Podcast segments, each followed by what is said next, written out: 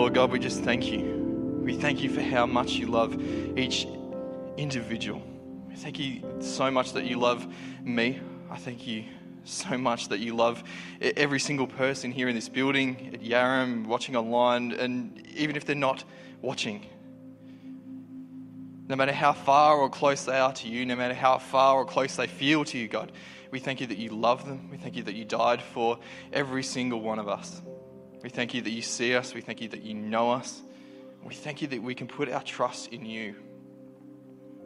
God, would you be with us this morning as we open up your word? God, would you be speaking to us and would we be listening as well? Would you help us to see the world around us the same way that you see the world around us? See each individual as individuals, each individual as a child of God, as someone made in your image, as someone lovely and, and precious to you. God, would you be with us this morning?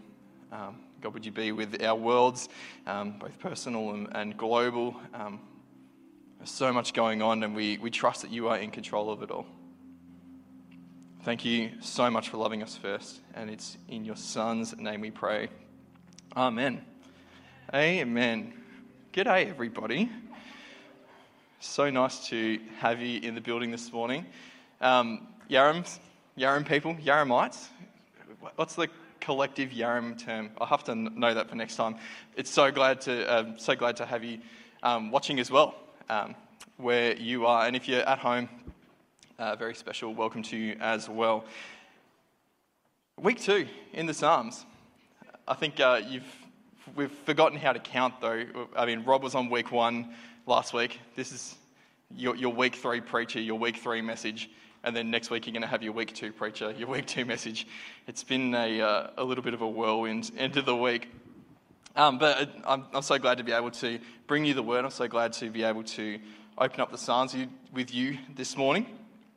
Uh, Rob brought us uh, a, a, psalm of praise last week. I don't know whether you, you know your Bibles well enough to, uh, uh, to know that there are different categories of psalms. You probably do. Um, that could have been very insulting if I, if I left it there. um, yes, Tom, you go to Bible college, you know your Bible well. Well done. Um, uh, no, it, Rob brought us the Psalm of Praise last week and was encouraging us to sing a new song to the Lord. So, a little bit of family time, a little bit of accountability. How'd we go with that? Um, has God been at work in your life this week? Has God been doing things for you this week? Um, have you got a new song to sing to the Lord this week? I mean, I'm, I'm not saying that to, to be like, oh, well, you didn't do your homework. You get an F. Um, uh, I, do that to, to encourage us. Let's, let's keep thinking about these things. Let's keep bringing a, a new song to the Lord, and, and maybe over, you know, afterwards with fellowship over tea and coffee, let's let's talk about that. How what has God been doing? Let's have that on our lips as we meet together. Let's have that in our um, in our conversations as we um, as we talk to one another. What, what's God been doing in your life uh, this week? Uh, today, though, I am completely flipping it. We are not doing a psalm of praise at all. We are doing a psalm of lament. Really wonderful. Uh, hands up, Richmond supporters. Hands up, Essendon supporters. I had to drive three hours just to watch my team get absolutely killed by the Cats yesterday. So I had a praise psalm lined up. I've completely flipped around. We are doing a psalm of lament today. no, um, we were always doing a psalm of lament. Um, 40% of the psalms in, um, in, in, the book are lament. They, are actually um, sad psalms, people crying out to God, people um, needing God's assistance.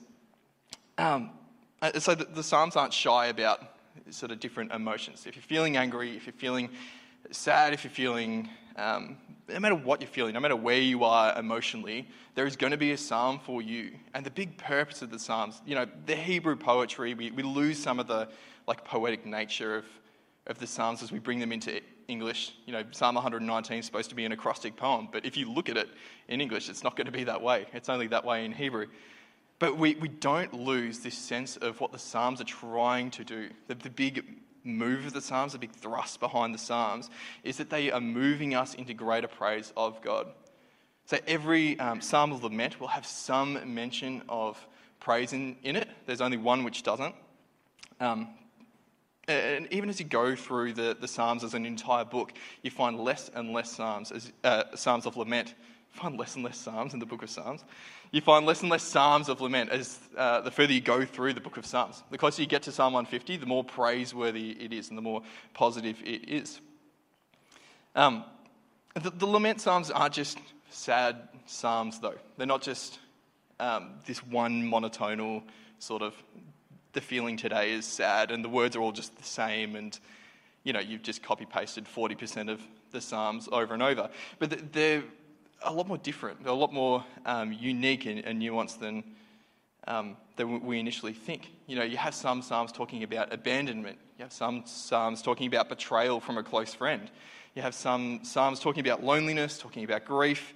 Um, the one we're looking at today is maybe talking about the, um, the feeling of being overwhelmed or, you know, besieged by an, an enemy. And then there are so many, so many other different emotions. And like I'm saying, it's not just that you have to feel this general sense of sadness to appreciate a lament, but it will meet you right where you are. Um, some of them will meet you right in your loneliness. Some will meet you right in your grief. Some will meet you right in your doubt of God. Anyway, with, with that being said, let's read today's psalm. So we've got Psalm 56. If you want to turn there into your in your paper Bibles, if you want to scroll there on your phones, um, Psalm 56 is the psalm we're looking at today. It's a psalm of David, and if you read up the top, it says uh, in, in, the prescript there, it says that um, it's a, a, psalm that he wrote while he was captured by the Philistines in uh, a city called Gath, a Philistine city called Gath. So let us read it together. Psalm 56. Be merciful to me, my God, for my enemies are in hot pursuit. All day long they press their attack. My adversaries pursue me all day long. In their pride, many are attacking me. When I am afraid, I put my trust in you. In God, whose word I praise, in God I trust and am not afraid. What can mere mortals do to me?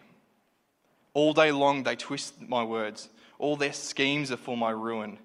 They conspire, they lurk, they watch my steps, hoping to take my life. Because of their wickedness, do not let them escape. In your anger, God, bring the nations down. Record my misery. List my tears on your scroll. Are they not in your record? Then my enemies will turn back when I call for help. By this I will know that God is for me. In God, whose word I praise, in the Lord, whose word I praise. In God I trust and am not afraid. What can man do to me? I'm under vows to you, my God. I will present my thank offerings to you. For you have delivered me from death and my feet from stumbling, that I may walk before God in the light of life. In this psalm, we can see, uh, I mean, other than the, the prescript at the top, we can see that David is under attack. I mean, in verses 1 and 2 there, it says, uh, says twice um, that he, he's on the run. Um, my, my enemies are in hot pursuit. Um, all day long, the press attack. My enemies, my adversaries pursue me all day long. He's on the run. So, one of the, the really, really big questions you've got to ask yourself when you come to a book like the Psalm is, is what is happening actually happening, or is it just David feeling like he's on the run? Is it just like an emotional thing or is it actually happening to him? I mean, like maybe David's just a little bit overworked and he's feeling like some deadlines are approaching and he's a little bit pressed, a little bit stressed, a little bit overwhelmed. Maybe he's, um, uh, he's forgotten an essay and it's overdue and the lecturer's been emailing him about, um, about submitting it. You know, as a student, that would make me feel like someone was in hot pursuit of me and someone was coming for my life. It's a, not, not a real example, by the way. It's, uh, definitely, definitely uh, hypothetical. uh, we can, uh, like I was saying, we can tell from the prescript that this is an actual event, though. Um, it's, it's, very helpful in letting us know exactly uh, where we can find this. So, David has been seized by the Philistines in a city called Gath. Um, and if you, you look up this psalm on, uh, on Google, it will tell you that this story is in uh, 1 Samuel chapter 21. So I'm just going to read you verses 10 to 15 from 1 Samuel and it'll give you a picture of, of what is actually happening to David. So 1 Samuel 21. That day, David fled from Saul and went to Achish, king of Gath. But the servants of Achish said to him, Isn't this David, the king of the land? Isn't he the one they sing about in their dances? Saul has slain his thousands, and David his tens of thousands. David took these words to heart and was very much afraid of Achish, king of Gath. So he pretended to be insane in their presence. And while he was in their hands, he acted like a madman, making marks on the doors of the gate and letting saliva run down his beard. Achish said to his servants, Look at the man. He's insane. Why bring him to me? Am I so short of madmen that you have, have to bring this fellow here to carry on like this in front of me? I read that so much as like, you guys are insane enough. Why do I need this guy? you reckon he's a war hero? He's got dribble down his beard. He's, he's not a war hero. Uh, must this man come into my house? Uh, and then at the start of chapter 22, we see that David escapes. David leaves uh, Gath and he goes into the mountains to hide in a, a, cave, and some people from Israel come to him. So David has found, his, uh, found himself in the hands of the Philistines. So the Philistines, traditionally Israel's enemies, you would think that he may find himself in the hands of the Philistines. But did you catch how it actually happened at the beginning? Like he wasn't captured in the middle of a battle, he wasn't beaten by the Philistines while Israel were at war with them. But he was fleeing from Israel. He was fleeing from King Saul. He was fleeing from his own country. And he ran straight into the arms of the Philistines. So the king of Israel was after him, and he was on the run from his own people when this happened. Um, we've got many phrases in the English language to describe this, you know, out of the frying pan into the fire or caught between a rock and a hard place. But, but David's got nowhere to run. I mean, he can't stay, he's, uh, you know, in danger, he can't leave, he's, you know, running straight to the arms of more danger. Uh, but notice that the language, uh, going back to Psalm 56, that's being used in verses 1 and 2. Um, we get this repetition of all day long. All day long they press their attack. My adversaries pursue me all day long. There is no respite for David in his, in his mind in this situation. I mean, the closer he gets to Philistines, the further he runs away from the danger of Saul. But he's also running straight into the hands of Israel's enemies. He's got nowhere to go. And I'm certain that we feel this in our own lives too. Do you feel that you are ever on the run from situations? Do you feel like you're running away from things and you just seem to be hurtling straight into to other things? Maybe it's financially. Every time you, you go to the grocery, uh, the grocery store, the supermarket. I don't know why I'm American today, um, but every time you go to the supermarket and you have to pay for something, you're reminded again, oh, this is a problem. This is dominating my mind. Are you overwhelmed perhaps by work deadlines or study deadlines? you just seem to get rid of one thing and then you're just into the, the next thing. Uh, I, think more topically, we're still dealing with corona. It's been three years and we're still dealing with the effects of COVID. I mean, it just doesn't seem to end. One lockdown into another lockdown. We're finally rid of masks, thankfully, but you know, we're all just keeping them close at hand because we may need them again. Um, you've got Ukraine and the Rush, Russia, you've got the floods in, um, in northern Australia. It just seems like we get finished with one problem and then we're dealing with another one straight away. You know, we're barely managing to outrun one thing, but we found that we've run ourselves straight into the next thing. It's just no respite. So, about his situation. What's he going to do about um, being overwhelmed about this danger which is all around him? Um, we get a hint of what he's going to do in the first six words of the psalm. So in verse 1 there it says, Be merciful to me, my God. Be merciful to me, my God. David has turned straight to God for help. He's turned straight to God for help. Uh, we see this throughout the psalm as well. There's a repeated line in there in verse 4 and in verse 11 where David's saying, basically, In God I trust and am not afraid. What can mortals do to me? In God I trust and am not afraid. So when David is afraid, when David's overwhelmed, he's putting his trust in God. He's turning to God straight away. He recognizes who is ultimately in control of the situation. It isn't himself, it isn't Achish, king of Gath. It's not Saul, king of Israel, but it's God. It's God who is in control of his situation. We see in other Psalms people sometimes blame God for the situations that they're in, but we, we don't see this here. Some other Psalms say that God is deceitful. Um, some other Psalms have the author blaming God for their circumstance or wondering if God sees them, wondering if God has left them um, and has forgotten about them. But in this psalm, David shows a glimmer of confidence that he has in God. When life gets tough, when it's feeling overwhelming and he's afraid, David puts his trust in God. And what faith, what confidence in God David has that he would turn to him for help when his life is on the line. When all said and done, when it really, really matters to him, when it is literally life or death, that's where David goes. That's where David goes. So, would we do the same in our life situations? Would we turn to God straight away, or would we maybe put our trust in, in other things? Would we trust in our money to bail us out? Would we trust in our relationships to rescue us from this overwhelming world? Will we trust in our intelligence to outthink this situation? You know, I'm clever enough. I can, I can get out of this myself. Why would I turn to God? What do you put your trust in? What are you putting your trust in this week? What are you putting your trust in this morning?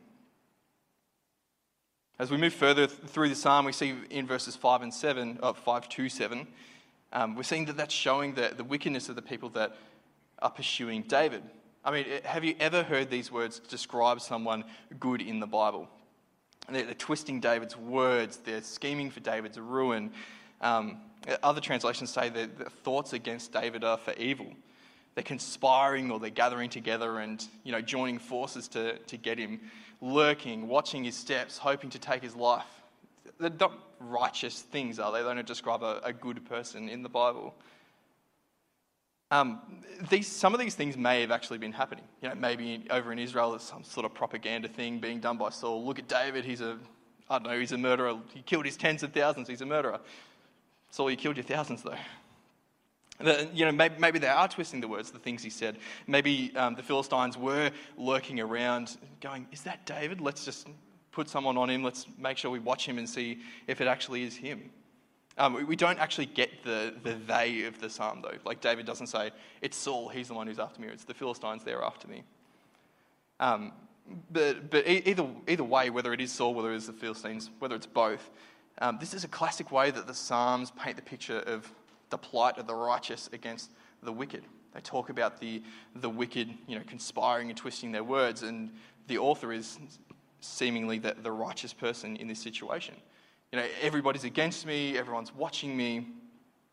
Uh, and even in verse 7 there, the, the line about God's anger is um, regarding God's justice. Regarding God's justice. Um, David's really saying, I am righteous and you are righteous. So make sure you remember to deal with the wicked who are after me. Make sure you remember to, to mete out your justice against the, the wicked people. And we feel this too, right? Like, this isn't a foreign concept. We sometimes feel a little hard done by. We feel like we're, doing everything right and everything wrong keeps happening to us. Um, you feel like everything's against you. People seem to twist your words. Everyone's trying to find an opportunity. Sometimes everyone's trying to find an opportunity to, to bring you down, to, um, to, to be the, the reason that you have fallen. And you feel like you need God to understand and be on your side. I need to reiterate that I'm righteous and these guys are wicked. I mean, surely, God, you, you, you see that, right? And, and this is why trust in God is so important. Like, we can't trust these situations, uh, we can't um, change the, these situations. We can't affect the words that people say, we can't affect the things that they try to do to us. So we have to hand it over to God who can change the situations. He's the one we should be putting our trust in. It begs an enormous question, and I feel like I, I always do this. I preach in a way which makes you want to, want to question uh, how we could actually do this. How do I put my trust in God? Like, what is the actual thing that I have to do to put my trust in God? So, I've got an answer for you. It's the most low hanging small group answer ever in the entire world. But prayer. Prayer is how we put our trust in God. I mean, what do you think Psalm 56 is other than David's prayer of trust in God? Now, the great benefit of prayer isn't in us exercising control over the, the situations in our life, but it's in relinquishing control. It's in giving control over to God. We think that there must be some great process in order to, um, to put our trust in God. But ultimately, it just comes down to asking God to take control of the situations, to take control of the things that are going on in our life. Relinquish your control and ask God to take control uh, of these situations. And prayer does this. That's the great benefit of prayer. It's not in making things happen, but it's in letting God make things happen. Um, if you did desperately want something else to do, um, to, to trust in God more greatly, I'll, I'll give you this. Do not neglect your daily time with God your daily time in His Word, getting to know who He is through His own page, through the pages of this book that we have. I didn't bring a Bible. um, I just gestured to where, where, the Bible was in my notes. Um, and, and your daily time in prayer with God. Like, get to know this God that we have, because that is going to help you to put your trust in Him. If you want to go on your trust of God and trust of your and less in your trust of yourself or in other things, daily, to, daily devotion to God's word and to prayer are going to be your best friend. They're going to help you to do that because you will see the why of why we can trust God. And so here uh, comes David's why in verses 8 to 11. So we, we know when life gets overwhelming, we should put our trust in God. Um, and we, we just, I've just told you the, the one word answer on how we should put our trust in God. But how can we be confident that God is someone who we can trust. Like, why should we trust in God in the first place? So we see in uh, David in verse 9 is confident that God is worthy of his trust. He makes a statement of trusting God. He says, Then my enemies will turn back. By this I will know that God is for me. If you read it in Hebrew, um, and I got my little Bible program up on my computer and right clicked all the words to, to see them. Um, it's far more confident than we, than we get here in the, the NIV, in our English translation. Um, what it should really say, that um, by this I will know that God is for me, is this I know, surely God is for me. so much more confident. And David is confidently stating his trust in God. There's no question, there's just sheer trust and sheer confidence. Now, what can mere mortals do to David when he has this sort of trust in God? But what is the reason for his confidence? It's, I mean, we get that he trusts him, but, but why does his trust him? It, why does he trust him? Um, David says, then my enemies will turn back. So, what actually is making the enemies turn back? What is the proof? And we see the answer there in verse 8. It is God's meticulous care of David, which is making his enemies turn back when David calls. Because he knows and they know that God cares about David. So when David puts his trust in God, he's going to follow through. The NIV is maybe the worst out of all the translations for this verse. Um, the, the ESV, if you've got, got that with you today, wonderful. It has this verse perfectly. It, it's really, really wonderful. Um, the ESV says this in verse 8 You have kept account of my tossings, you have put my tears in your bottle. Are they not in your book? You've kept account of my tossings, put my tears in your bottle. Are they not in your book? This is what drew me to the psalm in the first place. Like, uh, I've been going through the psalms in my daily reading, and I came back to this one because I remembered this line. It's such an encouragement whenever I think about it, whenever I, I dwell on it.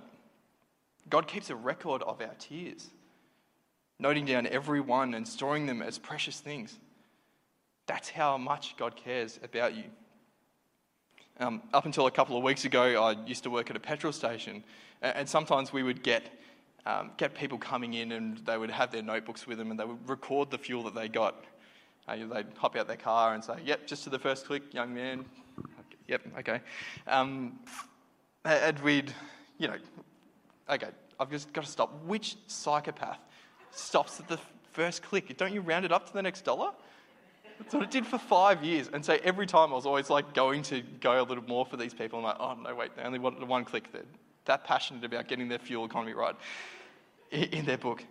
Yeah, but, but after you'd fill, fill, fill their car up, they would note down in the, the book the price of the fuel, how much they got, you know, how much the dollar amount was. I mean, we could have printed out a receipt with all of, all of it on there, but they wanted to do it themselves, looking at the bowser. Um, and so they'd have these books, and they could probably tell you what the price of fuel was 10 years ago. They could probably tell, some of them would, uh, showed me that they had probably 20 years worth of fuel records in there. They, they, they brought out a, you know, another one of the, the notebooks they had in their console, and here it is, 20 years ago, this is what the, the price of fuel was. Meticulous care over what fuel they were putting in their car, how much, how much they were spending. But even then, they would probably still miss some entries. Even though it's in front of me, they seem to do it every single time. There would just be situations where they maybe wouldn't have the book that some of them, you know, the type of people who note down exactly how much fuel they get are the type of people to take that book out of the car and put it in an Excel spreadsheet. 100%, you just know that they would. So maybe they've left it on their desk while they were, were putting it in their, their car. If you do that, by the way, wonderful, really good. I, I, I tried it for maybe a month when I was going to uni and I couldn't keep it up. I was constantly just forgetting my book all over the place. Uh, maybe they're in a rush. Maybe they're only getting $20 of fuel because they've got, they absolutely got to go, so they can't stop and, and note down the fuel. Maybe someone else filled the car and they didn't know to fill out the book when they, when they did that. Uh, like what I'm saying is, is, as meticulous and as careful as it is, it wouldn't be a perfect record of exactly every drop of fuel that went into that car. But God's record of our tears is perfect. The ones that you told everybody about and you, you let everyone see, He noted them down. He stored them. The ones that you shared in secret when you were all on your own, maybe watching a Disney movie, maybe you were, maybe it was something far, far more serious. God noted them. God stored them. The ones that you shed in your heart as it broke. It didn't come out of your eyes, but God felt it in your heart. Those tears. Every tossing, every tear, every anxious moment is noted and stored for every person, for you. I think in the light of the cross and um, in light of some of those, new, this has a new weightiness about it when you think about how we weren't, we weren't always followers of God.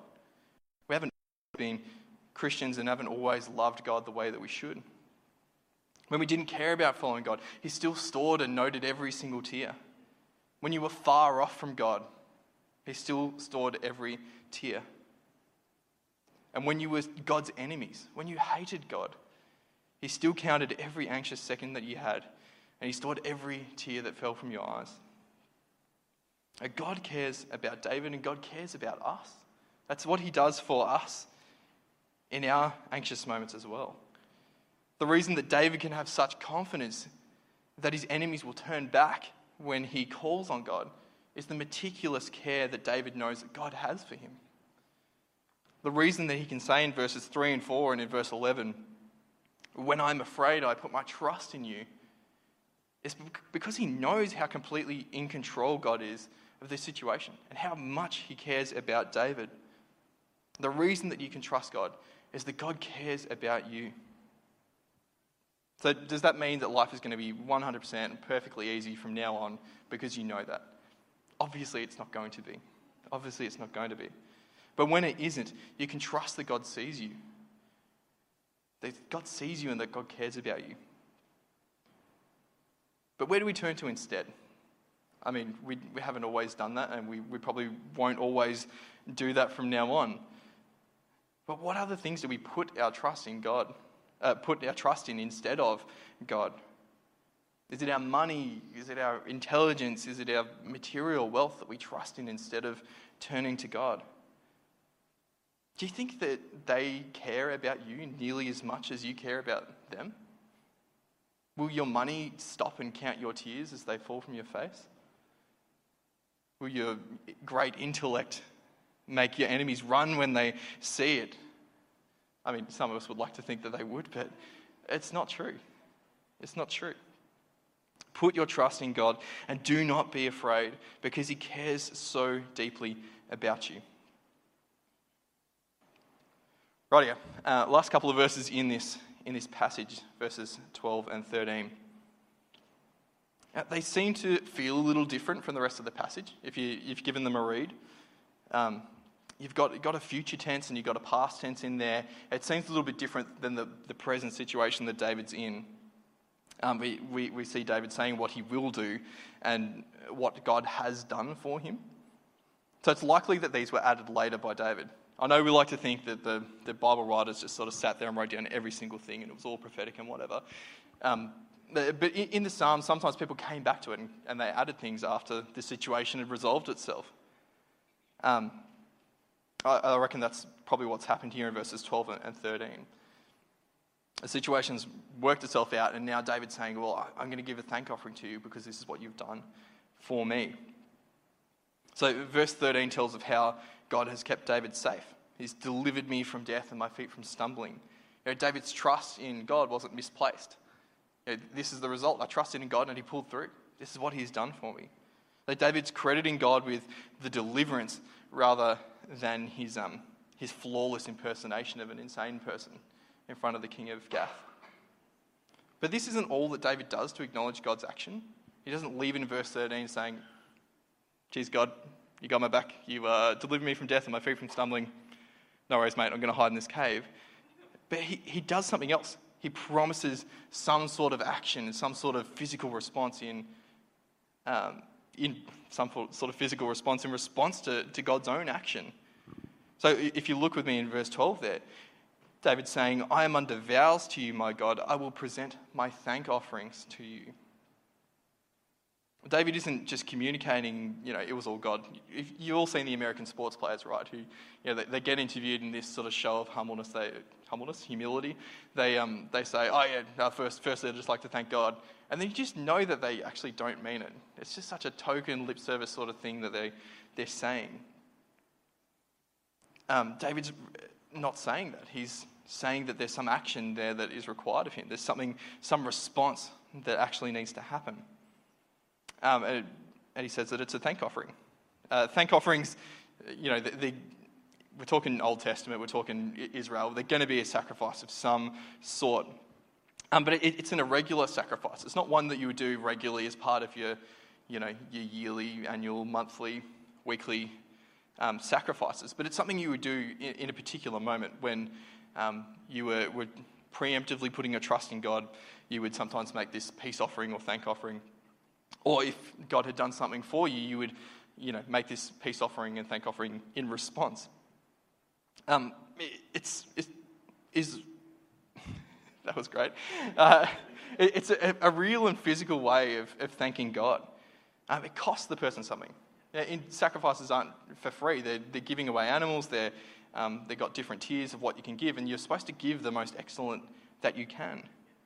It, it costs the person something.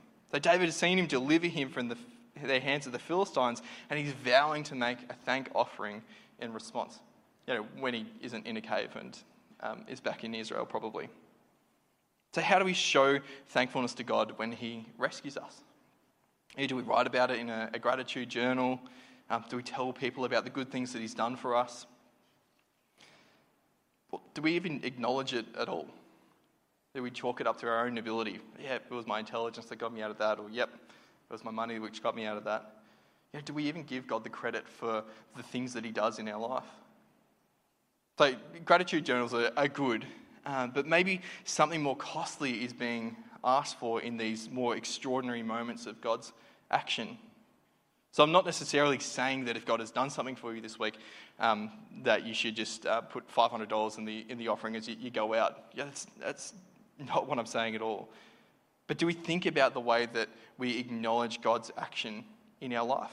Do we think about the way that we thank God for his deliverance from situations? Do you think about him, uh, do you thank him in a way which costs you something? Do you thank him at all?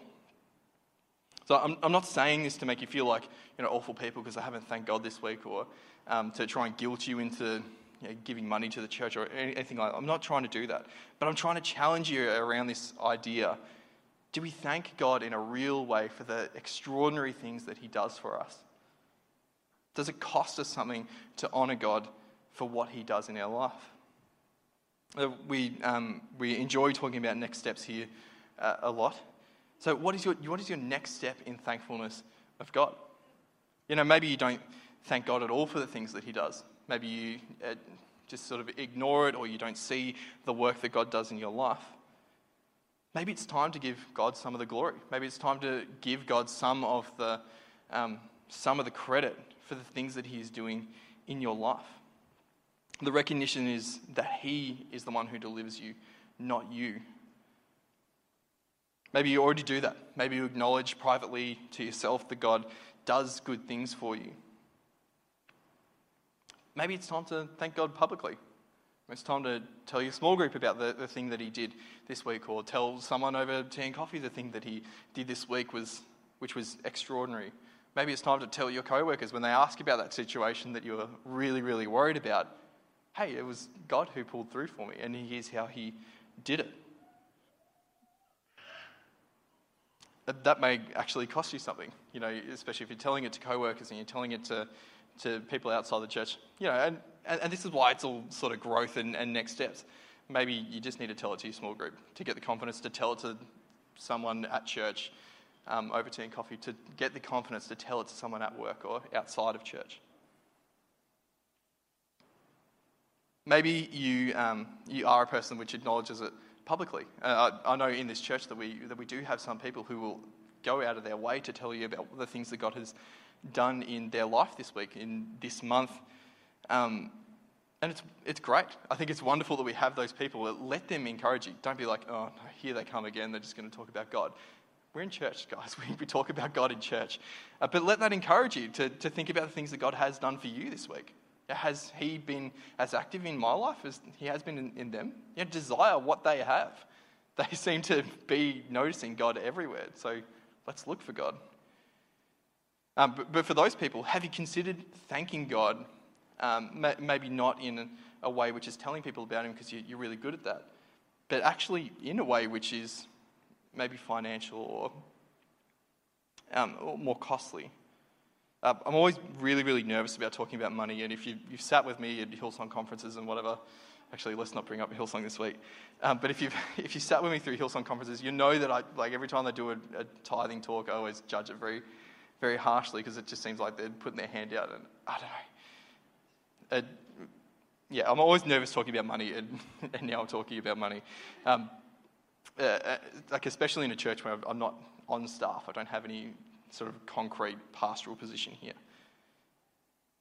Uh, but in these particular moments where God has pulled through in an extraordinary way, we, we, see in the text that our thankfulness should cost us something. You know, David's going out of his way. He's, you know, I guess financially, because this is what you would use to, to pay for things. That's part of your livelihood. He's financially thanking God. And I'm not asking that it be a lot of money. I'm not saying empty your bank account into the church because God did something for you this week. But for some, it is going to be a lot of money to the capacity of, of what you have. And for some, it's just going to be a few extra dollars on the weekly offering.